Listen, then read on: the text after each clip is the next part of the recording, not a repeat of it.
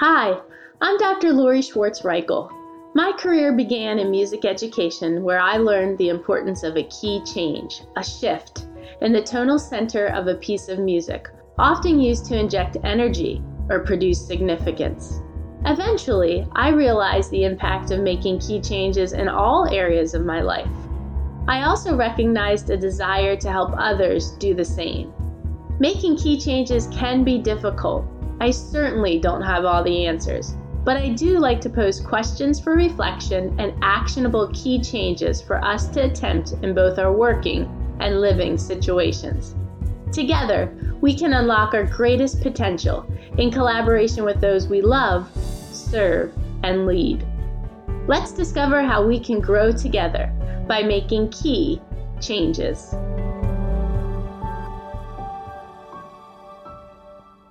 Am a lot like my dad in several ways. When he and I both start laughing uncontrollably, we get a kind of belly laugh going where we can hardly breathe. Sometimes our eyes even begin to water. A few years ago, at a party, we recorded my dad laughing in this hilarious manner.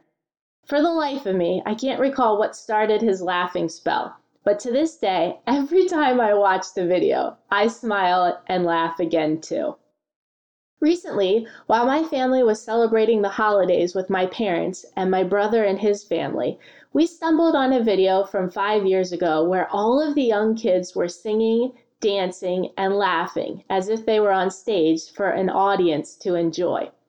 In the video, my mom filled in the kids' singing gaps with her famous A Jingle Jingle Jingle, which is a classic move of my mom's from decades ago. I watched in disbelief at how time is a thief and our family had changed in many ways since this recording was made. My daughter started watching the video with me, and she began laughing too. Before we knew it, more of our family had huddled together and we all watched the video on my cell phone several times. Each time we got to the end of the video, someone would yell, Play it again! So we kept watching it over and over. We were laughing out loud, enjoying the memories and making new memories together. On the car ride home that night, I couldn't stop thinking about how much fun we had reliving those humorous memories. I also thought it had been a while since we all laughed together that much. It felt good.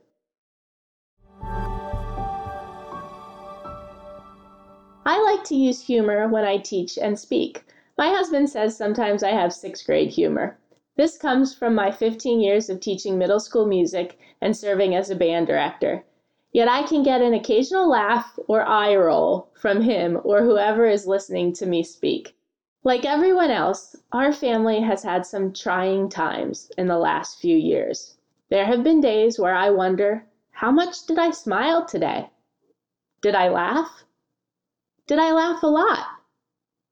Did I laugh at all? There have been a few times where at the end of the night, in the exhaustion of it all, my husband will crack a joke and I'll reply with some solemn response. One night he finally responded to me with, When did you become so serious? Of course, I was angry at his comment, but after some reflection on my part, I knew he was right. I wondered, what happened to that humorous person I used to be? I knew she was still there, but she was letting the pressures of other things squander that humor and zest for life. My ability to practice being present has helped me take humor more seriously in my life again. If you haven't listened to it, go back and listen to episode 1 titled Productivity versus Presence, which offers some tips for being more present. In learning this practice of presence, I have become more aware of when I laugh. I often reflect on how I feel when I laugh. I recognize how others around me appear more relaxed when we laugh together. I look at my children and visibly see the sparkle in their eyes when we laugh together. At times, I have looked in the mirror and can acknowledge how I look happier when I laugh, too.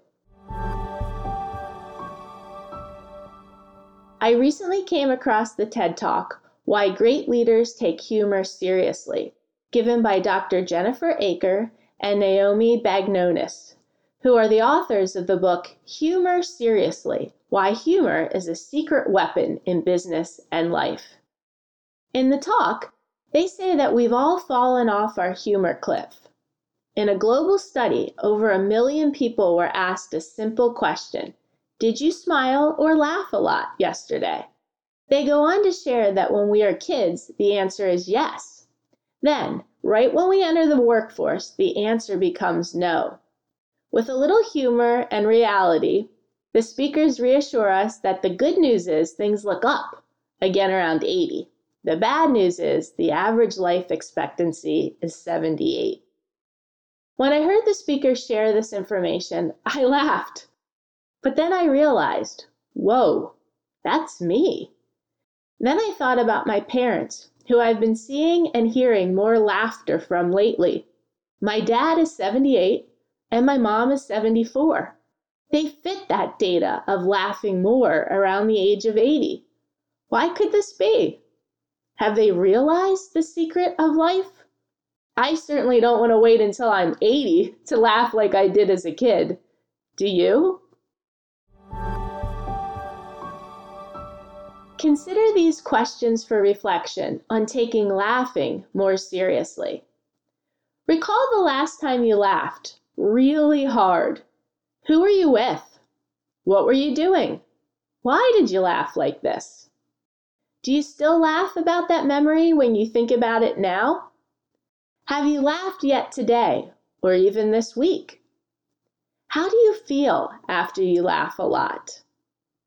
If you haven't laughed a lot lately, why?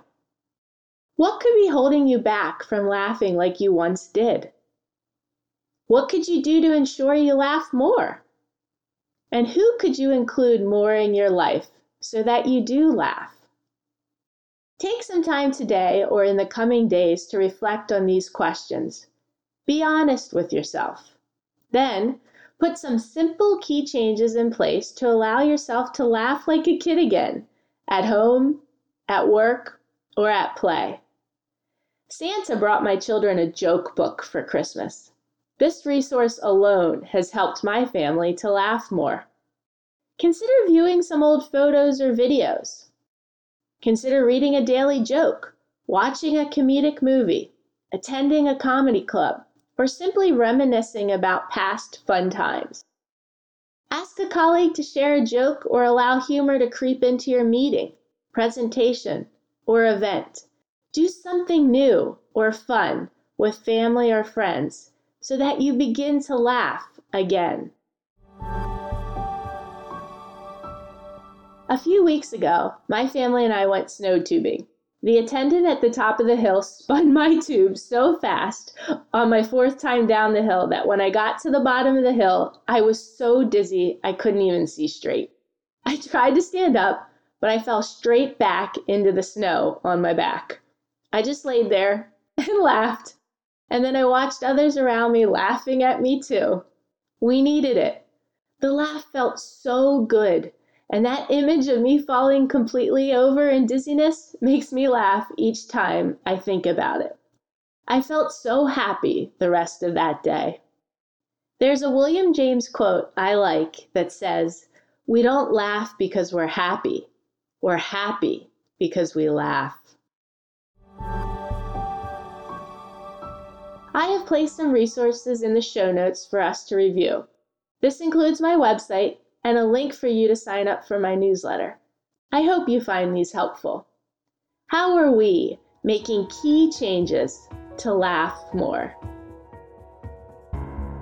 Thanks for listening. If you found this episode helpful, please consider sharing it with others and joining me again next week.